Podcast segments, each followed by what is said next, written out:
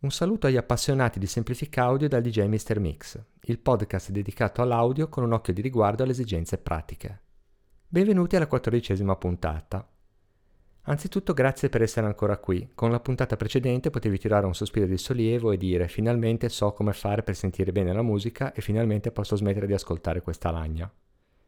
Quindi posso permettermi di considerarti una o un appassionato di Semplifica Audio Così come avrai sicuramente notato ho deciso di cambiare la formula di apertura.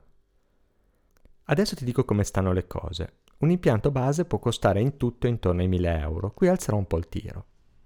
Qualche puntata fa ti dissi che avresti saputo col tempo riconoscere le differenze tra due impianti. Se trovi un negozio specializzato avrà sicuramente una stanza dove ci saranno collegati diversi tipi di impianti, di fasce di prezzo anche molto diverse. Se riesci a metterti bene d'accordo e prendi appuntamento, il negoziante ti offrirà la possibilità di ascoltare diverse combinazioni senza impegno di acquisto. Se posso consigliarti, concentrati il più possibile sull'ascolto e chiedi di saltare da un impianto all'altro per avere un raffronto diretto, comunemente conosciuto come AB. A suon di sentire musica diversa con dispositivi diversi, dalle cuffiette Bluetooth alle casse da studio near field, riesco a distinguere ad orecchio cosa suona bene e cosa meno. Non percepisco le differenze tra un file MP3 ben suonante ed un FLAC, ma tra due lettori CD concettualmente diversi trovo dei diverbi considerevoli. Sono sicuro che se fai suonare un lettore da meno di 100 euro ed uno che supera i 3,50 non potrai ignorare le diversità. L'importante è usare lo stesso ampli, le stesse casse e la stessa traccia, meglio se la conosci molto bene. La mia esperienza in un negozio storico di Milano è stata folgorante. Confrontando un lettore di fascia entry level con uno estremamente costoso, il Lucio Dalla del momento sembrava di suonare in un garage nel primo caso e dall'aula Paolo VI in Vaticano nel secondo. Dato che il lettore HD suonava più similmente a quest'ultimo, ho azzerato il mio scetticismo nei suoi confronti e l'ho comprato. Una sorgente di qualità dovrebbe rappresentare un palcoscenico abbastanza ampio e permettere di distinguere voci e strumenti senza dare il senso di qualcosa di impastato. Più si sale di qualità e più il palcoscenico si allunga. La cosa più sorprendente quando faccio suonare le casse da studio è la profondità della scena. In Sister of Mercy, Leonard Cohen ha registrato un carillon che passa dal canale sinistro al destro e viceversa. A seconda del mezzo con cui si ascolta, si può trovare sullo stesso piano della voce oppure almeno a due metri da essa. Ai magazzini Harrods di Londra, qualche anno fa, ma non così tanti, ebbi l'occasione di ascoltare un impianto della Lin non avessi saputo dell'impossibilità della situazione, avrei cercato Freddie Mercury che cantava davanti alla chitarra di Brian May, al basso di John Deacon e laggiù in fondo suonava la batteria di Roger Taylor. Si potevano localizzare chiaramente nello spazio. Un amplificatore integrato fa bene il suo mestiere quando trasforma il segnale della sorgente in potenza e non colore al suono. Alcuni produttori scelgono di creare un'aura intorno alla musica, così da simulare il calore delle valvole. Intendiamoci, non ho mai sentito un impianto a valvole, ma credo che al giorno d'oggi la trasparenza sia la miglior qualità che dovresti cercare in un sistema audio.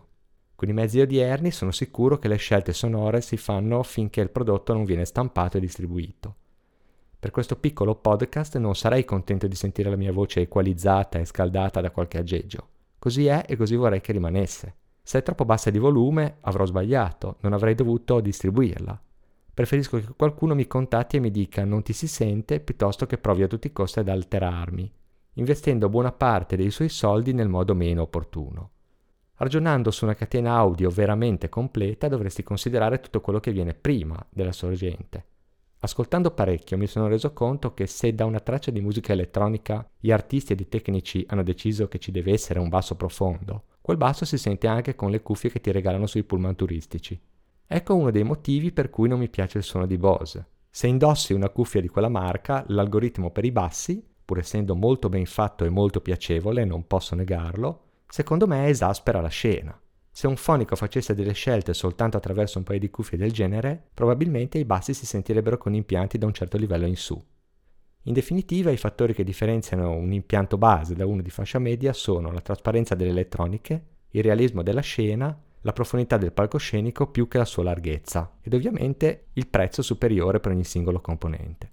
Voglio fare un appunto a proposito di larghezza e profondità del palcoscenico. Quando si registra e poi si mixa una traccia facendo la panoramica degli strumenti, cioè spostando il cursore pan, si può facilmente localizzare verso destra o verso sinistra una chitarra piuttosto che un basso, ma rendere percepibile il fatto che la batteria sta dietro a tutti non è cosa da poco e come è difficile da realizzare i mix è altrettanto difficile farla suonare bene con i nostri impianti hi-fi. Nasco come fedele al subwoofer, del resto da DJ non posso non giovare della kick track, ma negli anni mi sono reso conto che la differenza più marcata si sente quando ci sono più o meno medi.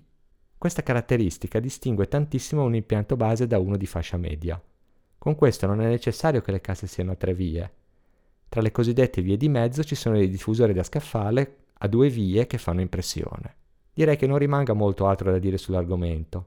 Ti invito all'ascolto della prossima puntata perché accenerò alcune paranoie audiofile sugli impianti di fascia alta, dove il limite è soltanto dettato dalla ricchezza dell'appassionato. Per ora ti congedo augurandoti buona musica e alla prossima dal DJ Mr. Mix.